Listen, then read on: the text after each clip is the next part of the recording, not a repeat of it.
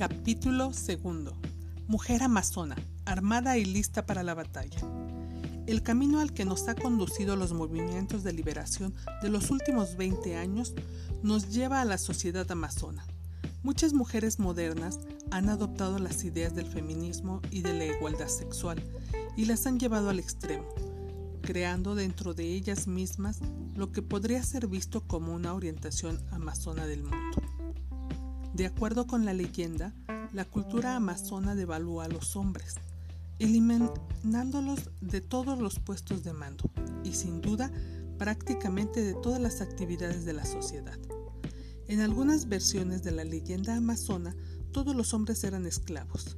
En otras, los machos sementales de las islas vecinas eran usados solo como medio de procreación después lo cual era descartados a la manera de la araña viuda negra.